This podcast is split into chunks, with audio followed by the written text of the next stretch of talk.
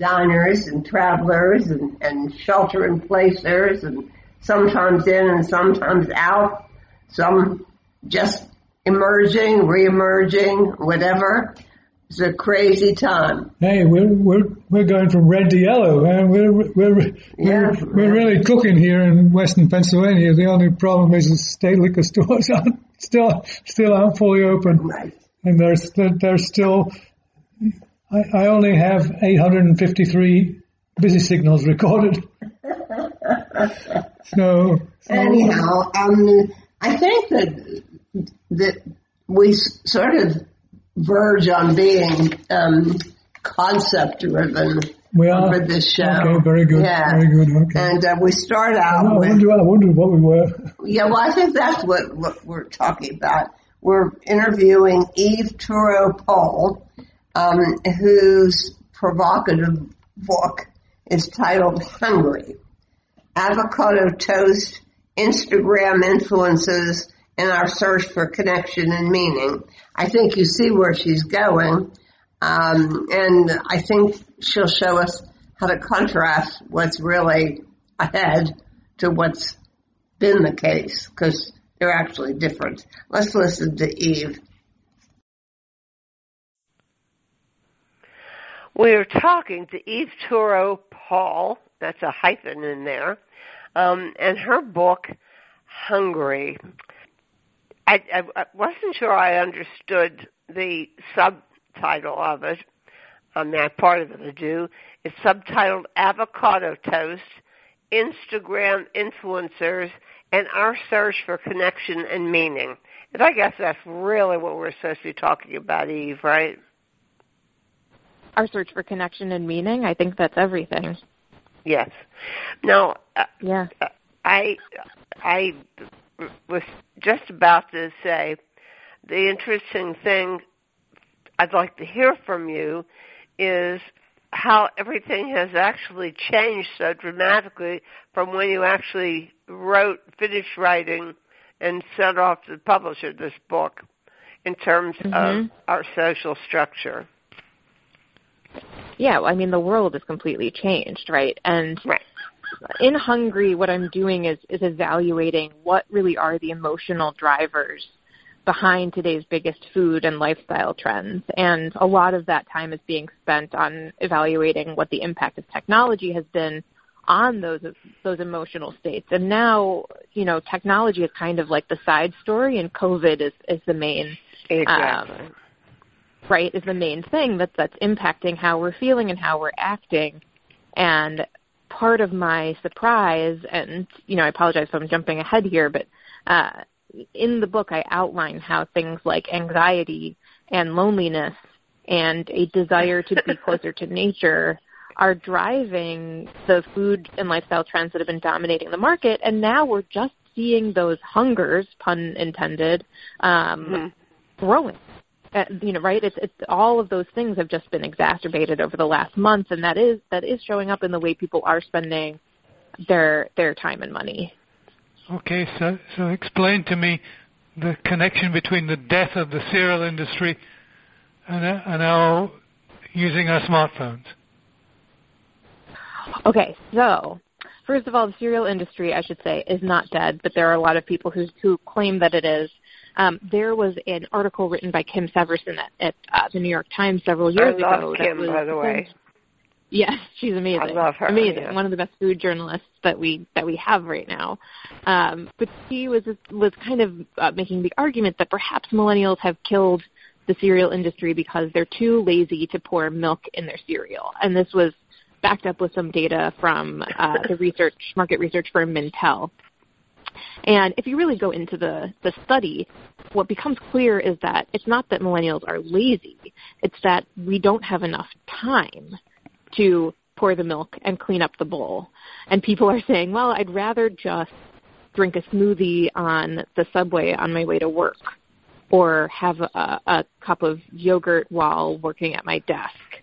Um, and the next question that I then ask is, well, why the heck are people choosing to, you know, eat a granola bar instead of sit down for a real meal, whether that's a bowl of cereal or um, uh, or you know having some some eggs and toast in the morning at home?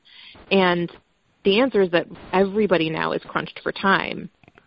Uh, we could go into well, a whole other conversation about how covid has impacted this but I think that most of us have more time on our hands than we really wanted at this point.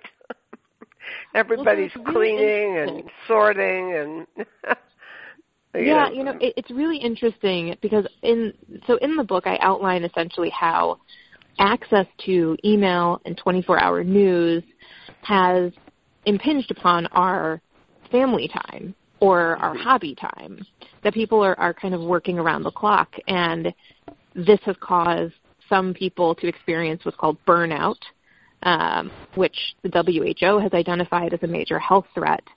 And there is something really interesting happening right now in this moment because um, a lot of people are still experiencing burnout. I've, I've been hearing from a, a number of people who are saying that their employers are even less respectful of their time now because they're saying to their employees, well, I know you're not going anywhere. I know you don't have any other plans, so you may as well work 12 hours a day.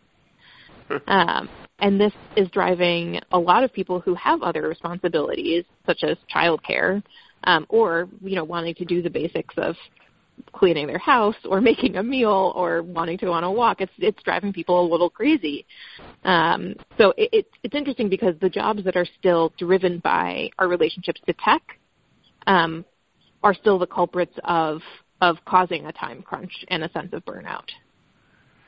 You know, did you read the? Uh, what, what was it? Was it in the New York Times or what? Um, uh, Gabrielle Hamilton wrote about closing up Prune. Did you read that? I'm trying to remember. I don't believe I did. Well, it, it, the point of it that I think is interesting is that she was closing up, which was, you know, closing up restaurants are probably as difficult, if not more so, than opening them up. Mm-hmm. And um, it involved much more than she anticipated, particularly in her thoughts about whether or not, if and when um, restaurants are allowed to open again, will there be any need for prune or anything like prune? Mm-hmm. And mm-hmm. I thought that was very interesting.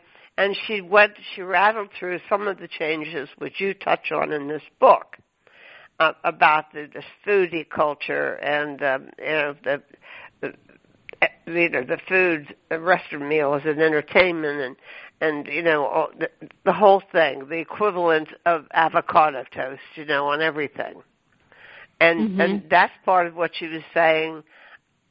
Probably will not be the same when we reopen.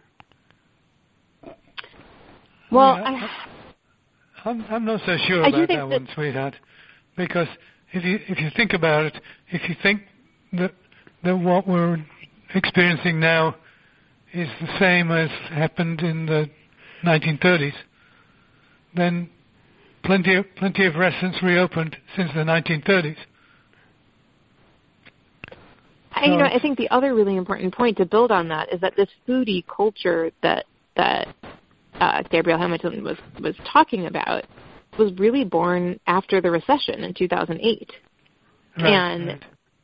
right, the millennial generation uh, who are now uh, the oldest millennials are like uh, 40, youngest are late or sorry uh, early 20s.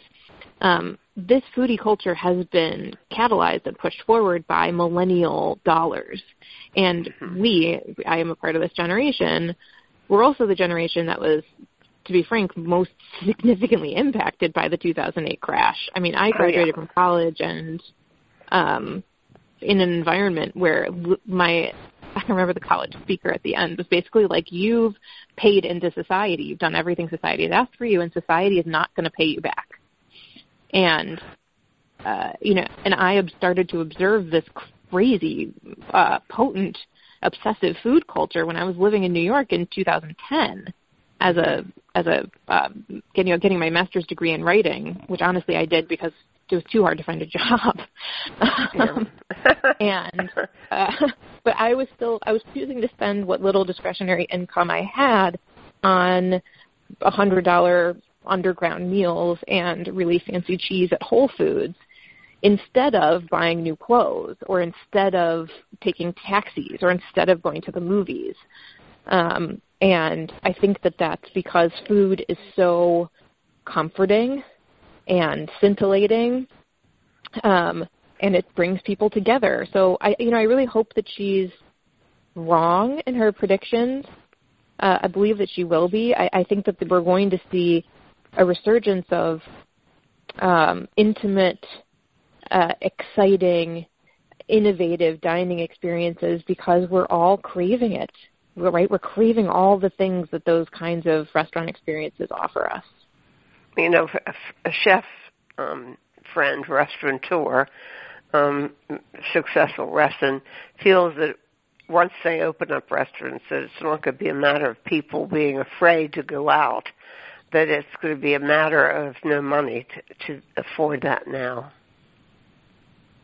I mean, the, the economics of it is pretty grim. Yeah, I mean, I, I I don't know what the economics are going to look like once things open up, right? Because we haven't had a crash like this before, where things evaporated in a week. Um, you know, it, I don't know the I don't know enough, enough about economics. I haven't studied the models enough to see what's going to happen. All I all I know is the research, you know, that I've been doing over the last decade on um, what happened in 2008, and again, it really just was people reprioritizing where they were spending their money. Um, so would you have the same attitude if, in fact, it were closer to the, to uh, 1929 than to uh, 2008, the economic collapse? I really don't know. The reason, so the other reason why I think that dining in some capacity is going to come back, and maybe maybe the model is going to look a bit different, um, is because we're spending so much time on our screens right now, and right we, you can't really compare it to the 1930s because the human experience, even during this time of quarantine, is so drastically different. Mm-hmm. Um, yeah, that's true. You know, that's during true. during during the 1930s, during quarantine, you didn't have your boss breathing down your neck. You didn't have 150 emails coming in every day. Uh, you didn't have 24/7 news. You weren't watching the news, seeing you know bodies piling up in refrigerated trucks. Isn't that horrible? Um, I mean, just you know, it's so awful. It's yeah. I mean, when when you really think about what's happening right now, people's people are are being overwhelmed with um, horrific stories. I, I cover this in the book, but the impact of information overload and the fact that we just simply did not evolve to take in horrors from all over the world. We just, our, our brains can't manage it. It's very, very stressful, and this is the environment that we're all living in right now. Mm-hmm. Um, you know, if you pair that with the fact that we're just sitting and, and looking at screens for so much of the day, I do think that um, our basic human desires for um, tactile and sensory exploration are going unmet. Our desire to be with people in person is going unmet. Um, and there's another part of this which we haven't touched on yet, which is that the, this current crisis is also turning the food system on its head in a really unique way. Yeah. Where there's a record number of people who are starting to cook at home, who are looking for CSAs to to order their groceries directly from local farmers. Mm-hmm. Um, right there's like a run on on baby chickens. um, edible seed sales are going through the roof. So that, I mean that's like a whole other um, aspect to this, and it's evidence of people kind of craving to continue their relationship with food. Well, yeah, I mean, but uh, I guess the fact that the food system is pretty broken right now. I mean, you see the pictures of the the um, dairy farmers dumping their milk, and mm-hmm. and, and you see mm-hmm. all these pigs being taken off to more. I mean, it's it's horrific. It is horrific. And so, I mean, don't you need to have a new system in place and who's going to do it. Well, and there's well, in terms of who's going to do it, I can tell you from the food industry standpoint that there's endless conversations about this right now. Okay. Um, I think that there's two interesting things happening, and I can't obviously no one can say what what is going what the result of all this is going to be. But number one, what we were talking about of of exposure to news, right? You have pictures right now on the news of meat processing plants. Now that's not very common.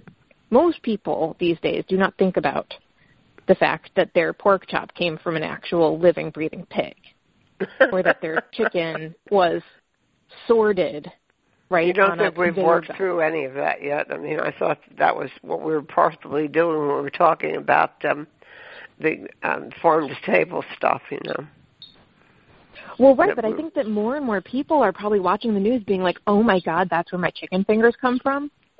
Right? Because it's bringing an awareness to, you know, hey, FYI, guys, this is where you've been getting, th- th- this is where the meat's been coming from that you're buying in the grocery store that's wrapped in saran wrap um, that has like some, you know, generic label slapped onto it, which I, which might be in part what's driving people to say maybe I can get like a, you know, organically raised um, chicken from a local farmer. You know, Yeah, I guess the the other problem side is of getting this, it from the far, local farm to the, the customer is the, the real breakdown here. I think. yeah. I mean, there's there's been tons. The innovation, right? The pressure to innovate is on the farmer. Yeah. Um, and See, my worry is some have been I, I, success.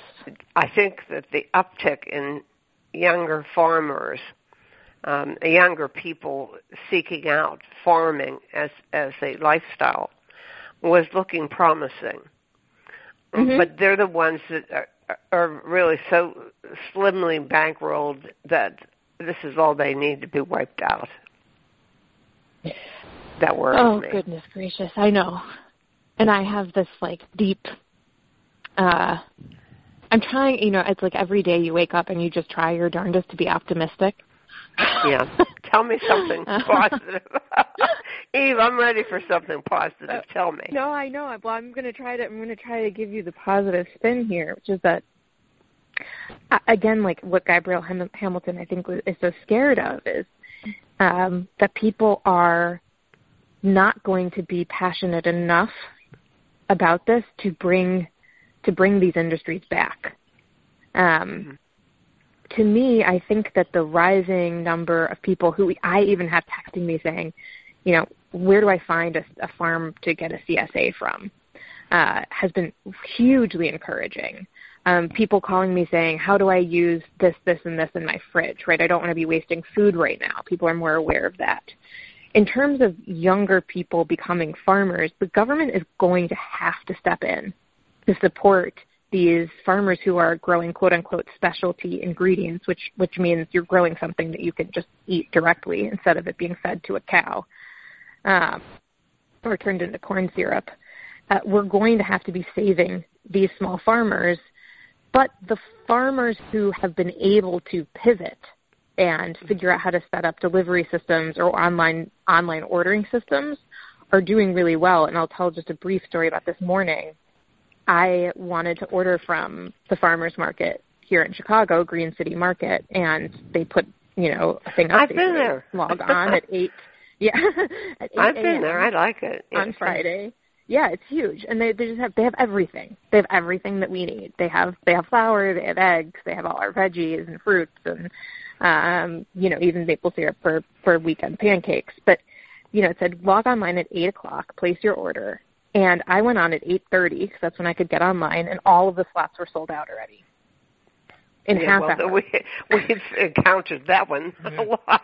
That you can't even get on the. I mean, it's so successful you can't even get on. uh, Here's a, here's a real problem for you. Uh, the, uh, the the liquor system in Pennsylvania is Oh, yeah. controlled is controlled by the state, and they of course they closed their stores, and I've been getting busy signals since then.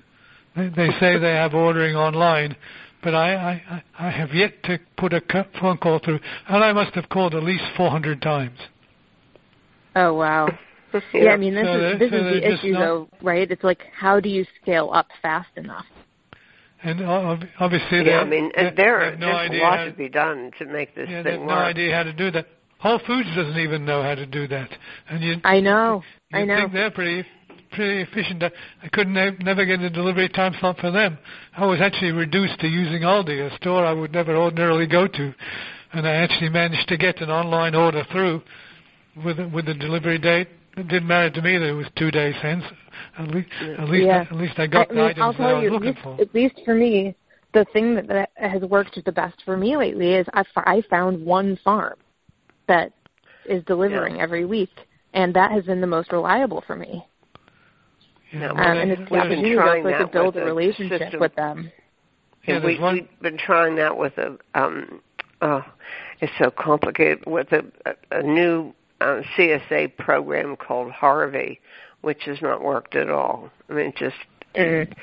it just doesn't, um, you, you know, they, they open the ordering at nine o'clock and, and by nine oh five they're, they're done. There's nothing left. Right, right. And this is because there's either not enough uh, product or there isn't enough delivery people. But what I find promising is there is consumer interest. And Yeah, I think this so has all too. happened so quickly Mhm. that I do Yeah. think that, you know, hopefully there are going to be enough people who are experts in logistics and food system management and business and tech who can come together and see that this is where the new opportunity lies.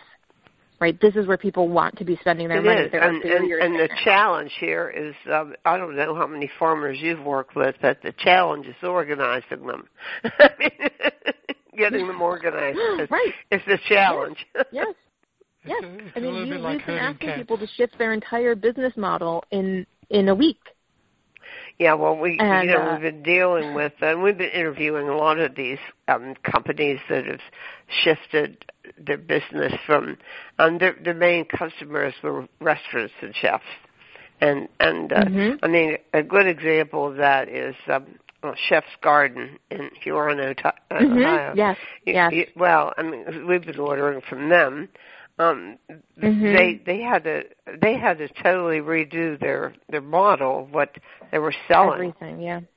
Yeah. I mean, Yeah. you know, most of these people order wanting to order from the retail boxes.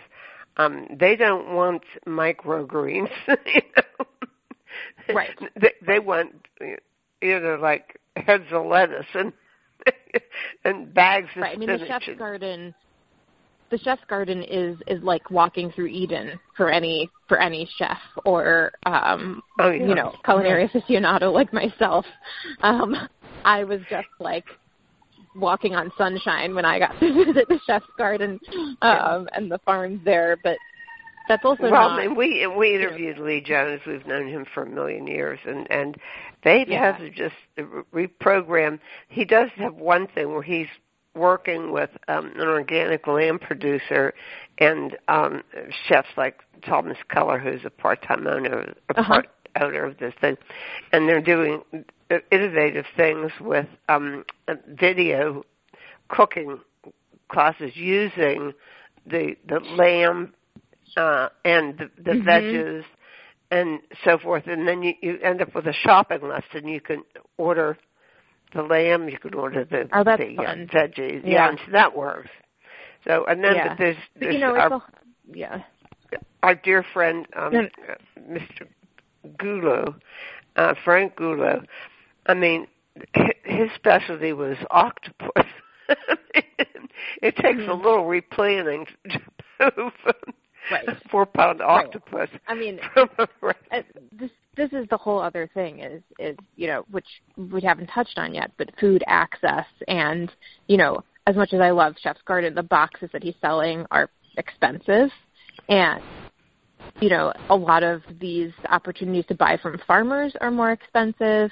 Then there's the whole barrier that we haven't even gotten into, which is SNAP using food stamps online. The opportunity for that is still extremely limited. Um, but this crisis, again, I'm going to give you the the kind of uh, rose-colored glasses take on this. I think this crisis is pushing a lot of those innovations forward in a faster pace.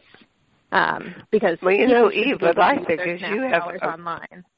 you have a built-in sequel to this book. to tell you the truth. Yeah, yeah. I mean, I've never seen everything so top topsy turvy at, at this point. You never know what's going to come down the pike. Now, this book, this book is amazing. What, what, the only thing you need to enjoy it completely is for when is when the official version comes out and the index is there, because it's, yeah. it's hard otherwise to navigate what is an incredible piece of literary work. Oh yeah, well we have a oh, pre-publication yeah. copy of it. Yeah, I know. Yeah, no, I understand we do. The, uh, but the the amount of work that went into, the amount of thought that went into producing this book, it it, it deserves to be on everybody's bookshelf. Yeah. And, how uh, long did it take you to write it, Eve? Oh, thank you so much. Um, it took well, I've been doing research on food trends and human behavior for uh, about 10 years, but this yeah. particular book was about three and a half years in the making. Well, um, you can tell, certainly. It's an amazing assemblage of understanding and, and uh, experiencing and studying and, you know, and um, getting your predictions out there, which is tough as anything right now. And, and we and we. I'm hope, sorry. I mean, I just think that it's an incredible amount of work that you've put into it, and and you show so many insights that people should be exposed to. Oh, thank you, thank you. I appreciate that. And we and we hope and, your little uh, girl or little boy grows up strong and all thank the above. you. Yes. And and and, and, and better better times better times are ahead that's that you know that is my whole perspective and um hoping that this again this experience opens our eyes uh, and allows us to be better prepared in the future so that she doesn't have to experience this again in her lifetime. Um but you know and, and for the book i hope that readers who pick it up are are seeing um how how it's working how the themes that i talk about in the book are are showing up right now in this crisis. Um, and I'm hoping that it'll illuminate uh, some of the, the trends that are happening, some of the choices people are making, and, and why that is. So um, I just appreciate you all taking the time to talk to me about it and for taking the time to read it as well. I think I feel a whole lot smarter. anyway, let, us see if we continue to be smarter after we take a short break. Right. Podcasting services for On the Menu Radio are provided by ASP Station, www.aspstation.net.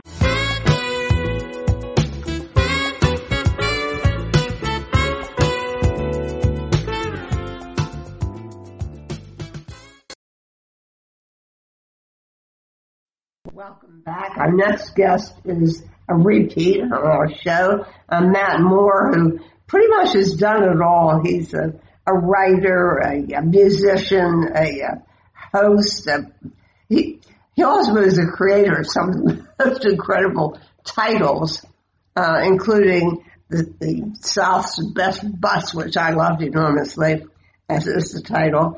And the current one, um, which he is representative of, is called Serial Griller. And you get some basics, you get some taste of personalities, and of course, one of the things he does most of all and best of all is he collects and, and transfers us these wonderful stories. Oh, we're talking to Matt Moore again. Welcome back, Matt Moore. Thank you so much for having me. Yeah, you're the serial griller, and that's the name of your new book. That yeah. is correct. But but you do some things differently in in this book, and one of my favorites that was reading the profiles of various um, chef grill chefs, and a lot of them are our friends. So it was fun hearing your interviews. Yeah, you know the the last two books that I've written have um, have been about other people, which I think is a lot of fun. You know, when you're a a cookbook writer. Uh, my first two books were primarily about my methods and, and my family and recipes and techniques. And, um, you know, that's always fun to share, but you start to sometimes feel a bit like a narcissist when you're always talking about yourself. So Um, my last book was a book totally devoted to barbecue called The South's Best Butts, where we went out on the road and worked with pit masters, and, and now really excited to have Serial Serial Griller coming out um, and available. And uh, again, just following that format of taking to the road and, and working with some great chefs, sharing their recipes and personalities, um, really brings me a lot of joy. Now, a serial a serial griller is that is that like a sort of like the Three Musketeers, or is it an association, or is it just a name you gave to some of your friends? You know, it's just a fun name. Um, obviously, I, I love great titles um, for all my books. I, I think that's been one of the things that yeah, has I always love stood out. The South's best Butts. We interviewed you about that. I love that. yeah, which is not the calendar, by the way, right? Um, right. But we, um, with Serial Griller, a great name, obviously uh, involving just the, the act of what we're doing of grilling in the title. But you know, I will say that uh, for me, kind of the the theory of the book is that it doesn't really matter the course or the meal; uh, it can all be made better uh, on a grill. So there is kind of a, a play on words that uh, I think is relevant as well.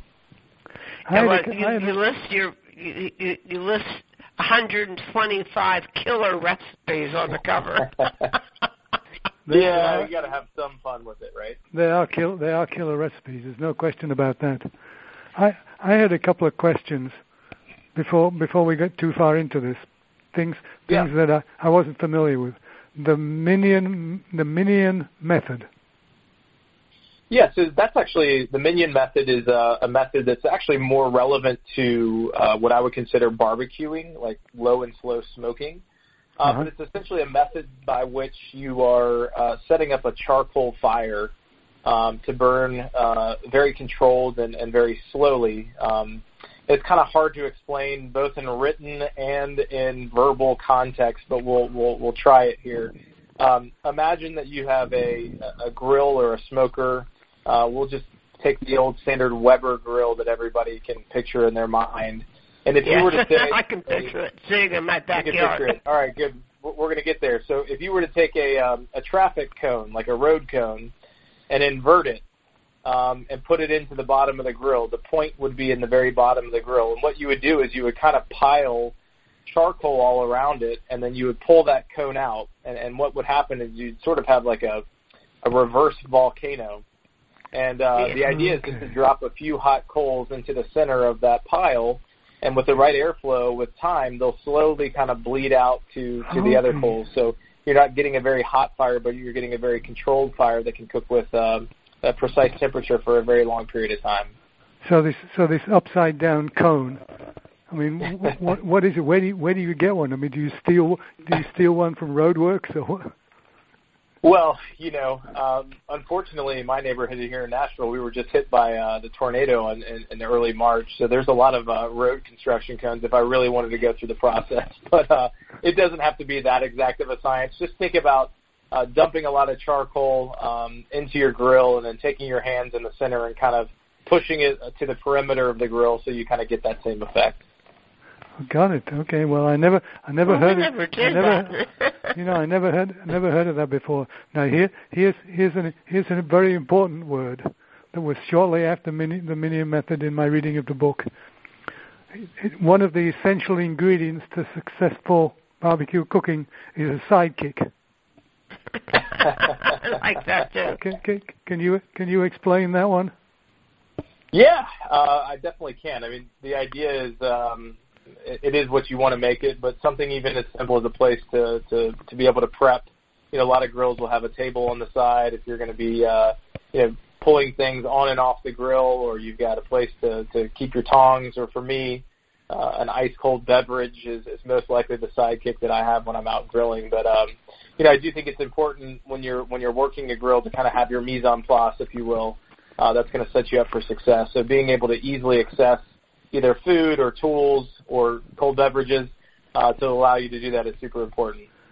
I see. I thought a sidekick was a person. That can happen too, but you know, my wife uh, when she built. we we just moved into a new home in Nashville, and um, at my old house, uh, you used to have to walk down the long hallway from the kitchen. You kind of go around the back side of the house, and between the fence and the house, I kind of had this very narrow passageway that I she called my Q cave, and I had smokers and grills, and I would sit out there all day long and, and grill in peace. Um, she told me this house she wanted to really have a, a nice, comfortable home with a grill right next to the kitchen. the problem is there's a there's a glass door, um, literally that she can look out the kitchen and see me, and I'm three feet away from the kitchen. She always asks me what I'm doing by the grill, so now I'm kind of um, in this place where I have a lot of convenience, but I can't hide away like I used to in my Q cave. I see. Okay. Uh, here's here's a, here's a different here's a different one for you. Explain the difference between East Nashville hot chicken and buffalo chicken wings.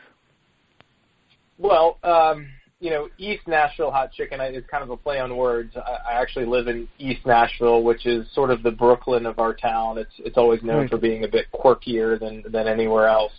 But you know, Nashville hot chicken is something that uh, started here in, at, at Prince's, which is a very famous restaurant. Uh, it's always fried, but I called it East Nashville because we actually grilled it. So so there's the quirk. Um, but hot chicken is not like a buffalo chicken. It's actually a deep heat. It's a it's a paste like batter that's typically marinated like you would a fried chicken in, in buttermilk.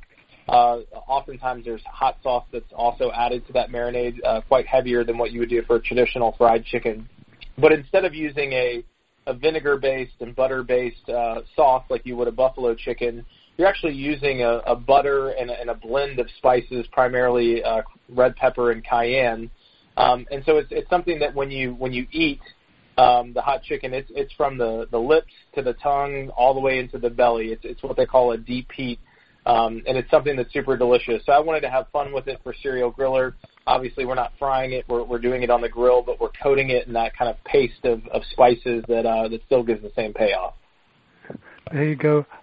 Here, here's here's another one I want you to talk a little bit more about because it's it's it's so brilliantly described and it's it's the way that you cook lobsters on the grill. Page 86 to 88. I was absolutely fascinated with with how how you go about dealing with dealing with a lobster on the grill, and and you you wrap it in something. Yeah, you know, so this is a perfect example of me um, deferring to uh, to another grill master to kind of share their area of expertise, and, and this is something that I picked up uh, from a chef in, in New Orleans and specifically his restaurant in Metairie, Louisiana. Uh, his name's Edgar Caro. Uh, and okay. he has a restaurant there called Brasa, which is a, a, an homage to live fire cooking, primarily Argentinian style. He grew up in Colombia, uh, and Brasa being the term for coals. Uh, and it's really a funny dish because uh, I don't like to intrude on, on chefs. They always ask me, you know, what should I prep before you come down? And and I told him I'll, I'll just figure it out when we get there. But this was a particular recipe that he wanted to showcase is a lobster, a live lobster, uh, and he used soaked kombu that he did in rice wine vinegar, um, and he actually wrapped the lobster in that and then cooked it over the fire. So essentially, you're getting the um, the, the steam method by wrapping uh, the actual crustacean in, into, into the kombu leaves, putting it over the fire, it gently cooks the meat, but at the same time you get this this charred kombu that you can eat uh, alongside the lobster. And I asked uh, Edgar, I'll never forget. I said, you know, how long has this dish been on the menu uh, as we were preparing it? Because I thought it was like his signature, and he laughed. He said, it's never been on the menu, but it's going to be. Uh, so that was a lot of fun for him to, to try that out. The, well, the the interesting thing is a, a lot a lot of people don't know what kombu is but, but, but around this house we got it. We got a ship, we, yeah, we, we we got a we got a, a very large shipment of seaweed.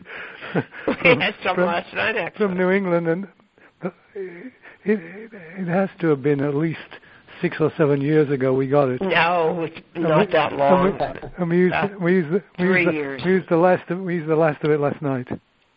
Yeah, now, does, it's something that... Did the lobster have anything to say when he put it on the grill? no, uh, I've cooked. I, I cook every year up in Prince Edward Island, Canada, for the largest country music festival in, in Canada, and probably cook. I don't know uh, a thousand lobsters a day. So I got used to the the process of cooking them, and and obviously you know transpiring from a live environment.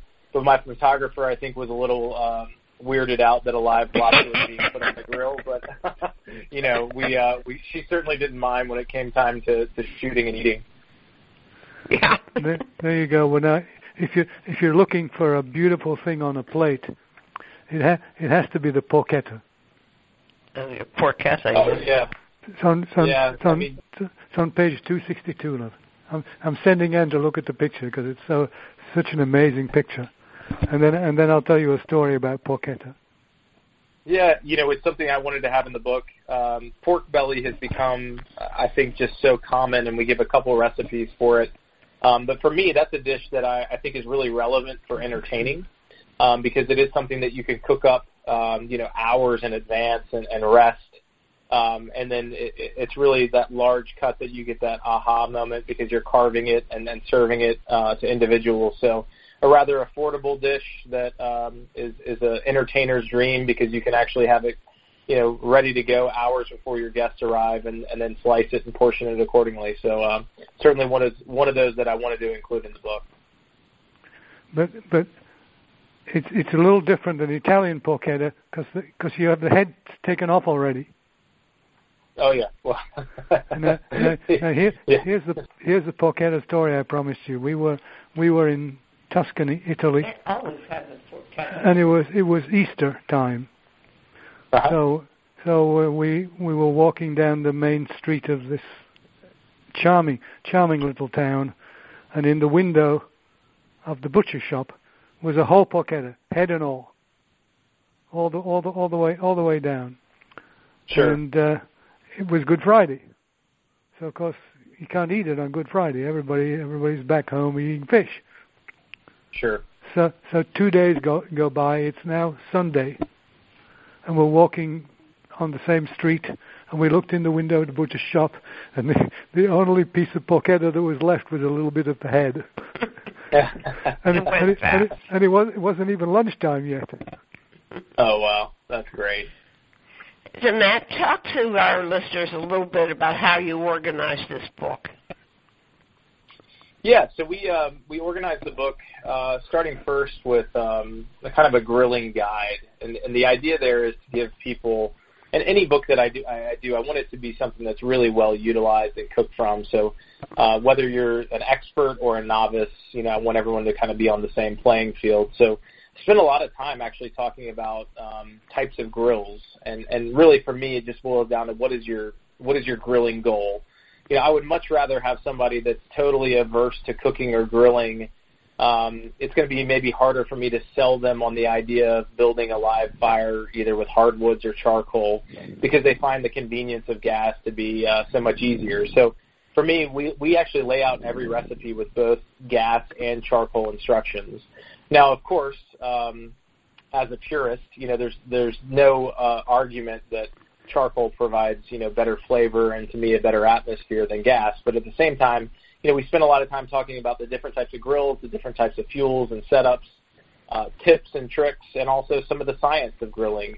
And then from there, you come on a great road trip with me. Uh, we traveled 10,000 miles in a few months to track down uh, 12 serial grillers. Uh, a couple are the, the most recent James Beard Outstanding Chef winners, Michael Solomonov at uh, Zahav. Yeah, I was surprised to see him in there because I never think of him as a griller. oh well, you know, you just have to go to to Zahav, and he's built these uh, ceramic uh, based, um, you know, open grills that you find quite often in Israel and the Middle East, uh-huh. um, where you're cooking, you know, skewers over coals. Um, yeah. and, and so, yeah, quite a bit of grilling going on on a daily basis uh, within Zahav. So him yeah. and then Ashley Christensen um, and Raleigh uh, Meathead in Chicago, who's one of my uh, oh, he's one funny. of the folks that I look up to. Yeah, he's great. And then some up and comers as well. So we go from the the pit masters or grill masters, then we we we round it out with another 75 or so killer recipes. Uh, everything from starters to mains to desserts and, and hot handhelds and sides and everything in between. Yeah, well, uh, that and that's the part where you're going to get the killer recipes. It really, I mean, they're I don't know how you devised all these recipes. Where'd they come from? You know, I, I cook every every single day that I'm here in Nashville. Um, I often joke that my wife is like a New York Times food critic. because uh, she's always judging me. So I, I do live with the toughest critic around, and um, you know, one of my joys is to take my my kids. I have uh, two daughters that are four and two years old, and um, I'm one of those people that uh, I like to go to the grocery store not once a day, but like three or four times a day. Um, my wife jokes that she jokes that my best friends uh, all work at the grocery store, which is yeah. I have the same situation here. yeah. Yeah. What, what, and, what and are you I doing? Like just, I like to go pick up what's on sale and and what looks good, and then I I put something together. So um, you know, for me, uh, usually it's it's a year or so with with uh, a, gap between cookbooks, and um, you know that's where I'm able to um, come up with new ideas. And I, think like anything else, I mean, it's a cookbook, and, and we have recipes for you know ribs and burgers and wings and pizza, but at the same time, we also have you know porchetta, we have uh, crispy pigtail, we've got um, you know, a lot of vegetarian and vegan style dishes. So I really wanted this to be a um, a classic grilling book that, that's going to give you the payoff of what you want, but also maybe expand the boundaries a little bit as well. Yeah, well, your your dessert section. I mean, this is uh, this is the section I'm always amazed to see what you can do on a grill for dessert. And I've always intended to try grilling watermelon, but I never really get around to it. Yeah, I think honestly probably one of the most underrated. Yeah, the underrated uh, dessert of all time is is fruit on the grill. Um, you know, obviously with uh, the high heat temperatures and the searing abilities of a grill, whether it's watermelon, peach, pineapple, uh, even apples, you know, you you create that natural caramelization. And honestly, uh, we do a grilled strawberry uh, from Zahav at Michael Solomonov's place that Camille Cogswell put together. And I think um, it's actually a really healthy dessert. It's something that I constantly enjoy. Oh, yeah. Grilled peaches, um, and and my guests always love it. it. It's healthy. It's got that smoke and char, um, especially during the summer. There's nothing better than some some grilled Georgia peaches with some vanilla ice cream. Oh, wonder, oh, you're um, making me so hungry. I, I love this grilled pear with gorgonzola toast. Oh, wow. Yeah, yeah, that's a good one. but how do you, a good how one do you as grill a, as a dessert or main the grilled donut ice cream sandwiches that stopped me short. yeah, that's I had to have something for my girls. Um so that's that's one of those, you know, obviously the the glaze of the donut had some fun with sprinkles here and there and then and the cool ice cream. It was just a fun take on an ice cream sandwich that uh kind of was everybody's guilty pleasure. Well, I think again you've created another startling book, and one that everybody's going to have a good time with. Um, so uh, again, listeners, it's Matt Moore, and uh, you've heard him here before on on the Menu Radio, and I'm sure you'll hear him again. But the current book is Serial Griller. Grill Master Secrets for Flame Cooked Perfection, and it really is. Matt yeah, enjoyed it here you go. There's one, one, one, one more piece of advice. I think it's probably the best piece of advice in the book. It says, stop poking and prodding. Oh, yeah, yeah, yeah. You're big on that, yeah. Because cause, it'll be done when it's done, right? it'll be what it'll be, right? well, it'll be done when it's done. hey guys, it's always a pleasure, and uh, let's let's not let it go so long next time. But thank you for your support, and um, thank you to all the listeners. Hope everybody's staying safe and uh, staying home and cooking out. Okay. Good idea, Matt. Thank you so much. Bye bye. Thank you. Have a nice day. Bye bye. You too. Bye. Podcasting services for On the Menu Radio are provided by ASP Station. www.aspstation.net.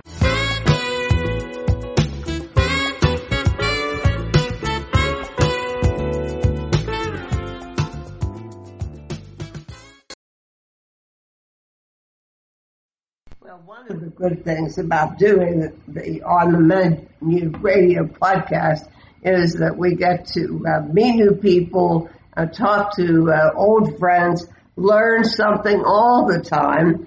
And you will too, listening to this next yeah, interview with Anna DeSimone. This one's a real pay, pay attention because there's there's stuff going on in here we never knew about. We never knew that there is a big thing, a so, real thing. So here's the story. Here's the story about Gray Hood. Agrihood. There you go. The recording has started, and we're talking. Yeah, and we're we're talking to Anna DeSimone um, about uh, her book, which is "Welcome to the Agrihood," and if that's a, a new term for you, um, it's subtitled "Housing, Shopping, and Gardening for a Farm to Table Lifestyle." Uh, welcome, Anna, and uh, I I picked up this book and I looked at it, and I had a similar reaction strangely enough, totally different perspective, to when I first picked up um, the, the Making the Cities, Jane Jacobs' book. Hmm. I mean, the whole concept is remaking how how we live and build our social network, right?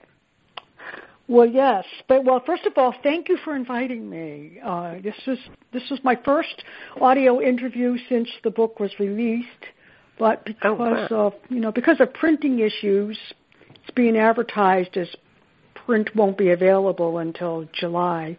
But I have about 200 copies in my house, so oh, if, if anyone wants a copy of the print book, um, you know, just they can go on my website and get it. And of course, mm-hmm. it's available in Kindle but I'll have to give you a little bit of background. People, yeah, I need the background because yeah. it came out of the blue to me, and and I, I, I really, yeah. I was dying to to get to it because it's so appropriate. I mean, you wrote this a while ago, probably. No, no, so I just wrote in the past six months. But, oh, okay. But last year I wrote. um I published my book on housing finance called Housing Finance 2020, which I did in English and Spanish. And while I was writing that book, I covered a couple of chapters covered rural housing. And of course, okay. I'm an avid gardener myself, and rural housing is, you know, very meaningful to me. And I'm a big fan of what the United States has done, the housing agencies has done in rural communities. And as I was doing my research, I discovered what the USDA was doing in the area of helping farmers. And so I was beginning to research more about buying local food and helping farmers. And then right, right. that kind of grew into agrihoods. And I named the book Welcome to the Agrihood because I thought it was a little bit of a take on Welcome to the Neighborhood. Yes. And so now, now it's a it's a new word, Anna. Yes, never, never, yes. I've never heard of this word before. You, yes, you it gave... was coined about 10 years ago. Well, actually, oh, was, maybe okay. 20 years ago by one of the nation's first uh, agri-hood developers out in California. But there are about 100 agri-hoods in the country. And um, there's probably going to be another 40 or 50 uh, that will be announced over the next several years. But, you know, basically what they are in a nutshell is a master planned community. And instead of having a golf course or a country club as its centerpiece, yeah, I like that a, a lot when farm. you wrote that. yeah, it has a working farm, and if you if you saw one of the, I described one of the agrihoods that I spoke with uh, in Ohio where they call their neighborhood a community of free range chickens and free range kids. and so the thing that I love about the agrihood, of course, interviewing all of these people and talking to them and hearing about their enthusiasm for, you know, organic farming, sustainable agriculture, and, you know, supporting what people are really looking for today and that is locally sourced food. And I think people want to know the history behind their they want to know the history and the story behind their food. Um, people are looking for traceability from seed to packaging. And so my book is divided in two. It's, well, actually three. It's about living in a neighborhood where the farm is right there. You can walk to the farm. But when I started the book, I thought, well, not everyone can live in an agrihood. I mean, people have families, they have work, they can't just up and move, and they're not in every state in the country. They're only in about two thirds of the of the states in America. And so I decided to put in a national directory. So I actually filtered down all of the farms in America that have they have sustainable agriculture practices, they're organic farms, and they sell a wide range of fruits and vegetables and and they very often sell you know grass fed meat and poultry from you know their friends who are also farmers and artisans in the area. And so and I explain what a community supported agriculture program and you know what kind of contract would you sign yeah, what are the terms Anna, explain yeah. explain the dif- explain the difference between an, an an ag- well, agri-hood and a CSA? Well, an agri-hood is a place where you live. You buy a home and you live there, and you you might have walking trails. You'll be surrounded by natural preserves. There's there's a clubhouse with pools. Usually, there might be there might be horseback riding, uh, kids activities, dog parks uh, bike trails, you know, boating, fishing. You know, agri-hoods are are usually master planned communities, and therefore they're they're built with many amenities, specific, typically walking get, trails. And then the farm creative? is usually professionally managed. Yeah, how do they get Yeah, that was something does, that struck me. That, does, that, does somebody have an idea, and and they and they sponsor it, or is it a real estate type development? Well, uh, it's developed nature? by a, yeah a builder. A builder will buy the land, Okay. and a lot of agri-hoods were built on heritage farmland. And the farmer, let's say a farmer in Pennsylvania has a hundred acre farm, right. and he's finding you know, it, it's not easy to you know make a profit on a farm, and you know maybe there's fewer people that'll help help them, and you know he wants to take you know the get some money back for his land.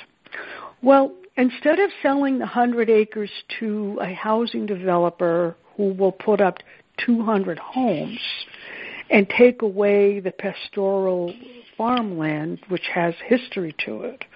What an agri developer does and say, look, we will acquire the 200 acres, but we're going to put two thirds of that historic land into a trust, and we're only going to build houses on a third. So they might build 30 homes or 50 homes on 30 acres. So there are agri-hoods where people have four or five acres of land, but for the most part, the, your playground is the conservation land or heritage farmland that was acquired by the developer. Now, I can tell you when a developer is negotiating with a town or county and they're meeting, you know, with the public and saying, well, we're coming into town to build a new community. The town is much more receptive when you are going to have environmental protections. You are keeping the native habitat. You're not taking down any trees. You're reducing the carbon footprint for people because of sustainable agricultural practices, uh, watershed, and you know what is happening to groundwater runoff. I mean, it takes several years for any housing developer to sit with the planning commission of any jurisdiction and say, well, this is what we're going to do. And a lot of the the setbacks in housing construction have to do with environmental issues and watershed issues. But with an agri-hood, when you're taking land and putting it into a trust for conservation, um, and people can enjoy the pastoral views. They're enjoying the views of valleys, canyons, or they can go fishing in natural ponds or creeks. This is all very good, and so agri-hoods are appealing to people that want to connect with nature. So there, you, also, you know, you there's two things going on. There's connecting the, with the farm, and then there's connecting with nature, because there are miles and miles of horseback riding trails or parks, pocket parks that that are built into the master plan community. Now, where, where do where do you find a, the core a core of the of the agri-hood is the fact that there's a professional farmer who's actually using the land that's in the trust, right? Yes, yeah. Well, the professional farmer, and I would say about maybe you know, off the top of my head, there might be 20 or 30 agrihoods in America where the the team that's running the pro farm, the farm, was the original farm family. Got it. Okay. Okay. I but, was wondering about uh, that. But more than that, you'll also see many agrihoods do not. They repurpose the original barns and silos and outbuildings that were used. They like to preserve the history. Yeah, you and say you can. They pop up all over. The, oh. you can, it's something to look at when you're walking around your community. Yeah. Oh yeah, it's beautiful. I mean, you know, people people used to pay more to have a view of a golf course.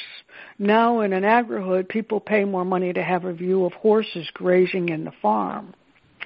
But I will tell you, despite the the American farmhouse, you know, architecture and that pastoral, uh, beautiful views, I will tell you this: the homes that are being built in agrihoods today are the most sustainably built state of the art homes. Yeah, you said that, yeah. Yeah, because they've been built over in the past They're 10 new, years. Yeah. Geothermal, solar power.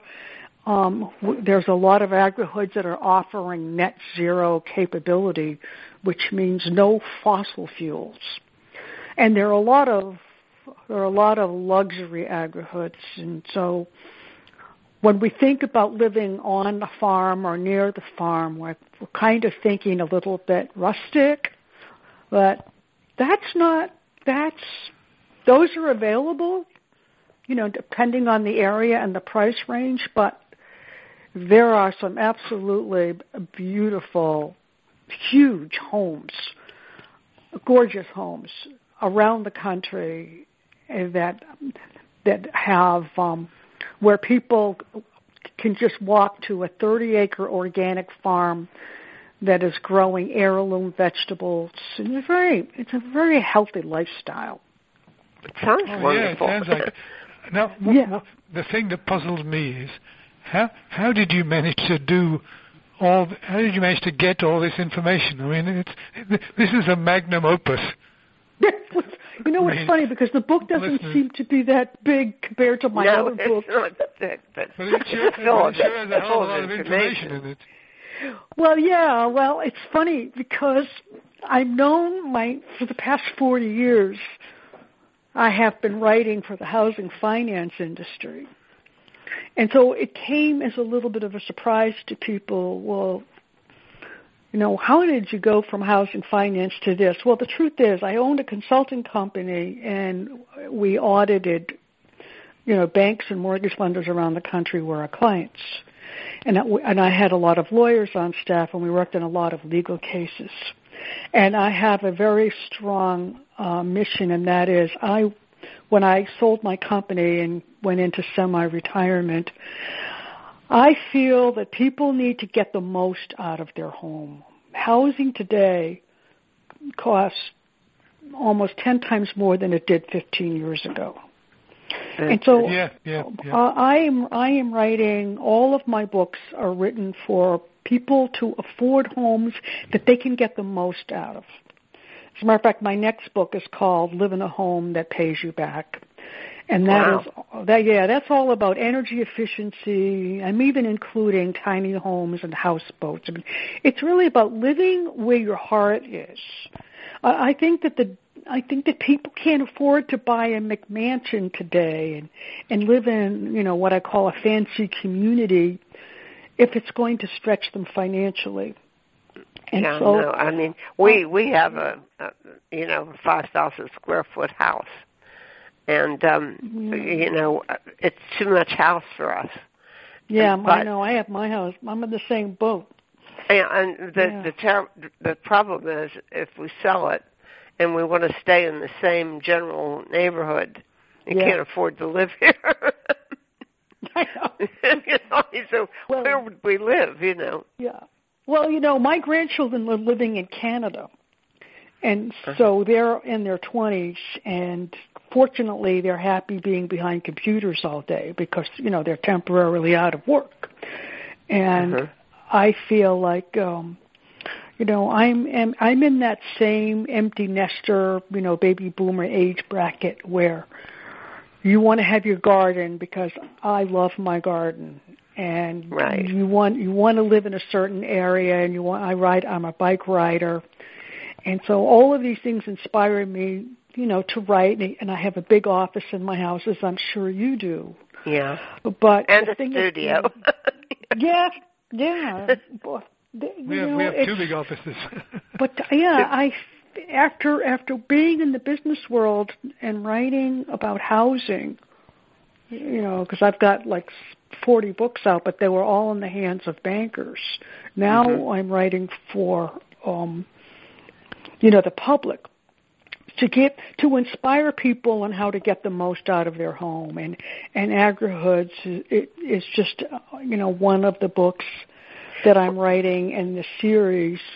Uh, you know, live to have to get more out of your life. Um, I just wonder how you, where do you start? where where do you start? The USDA. No, where where does one start? Who wants to to uh, settle in or or build? I guess we have a choice hmm. maybe. Well, if you look at if you look in my directory, if you're thinking of being in a farm centric community, yeah, I did. I um, looked at the directory. There's like four or five options in yeah. Pennsylvania, but some of them are under development. Are uh, they're in the mm-hmm. proposal stage, but agrihoods are increasingly becoming popular by builders. Yeah, it's the next step past. I mean, we went through the walkable community. Yes. And and, yeah. and this is comes. We've been through planned communities before too, but not with the central garden. I mean, the farm. Right. Uh, and this comes next then. Well, it's not just about the farm. I, almost every, I mean, there's 89 agrihoods that I describe in my book, and I'm writing a lot of magazine articles right now. And so, in writing an article, I'm doing even more research. Mm-hmm. And what what is amazing about agrihoods is the farm is just a part. It's the heart of the community but the amenities I, are incredible. There are there are agrihoods that have um, hundreds and hundreds of clubs. There are agrihoods that have schools. As a matter of fact, there's an agrihood in Illinois that charter school has won the best school in the nation. Yeah, you said that the, yeah. uh, the school systems in these are good too.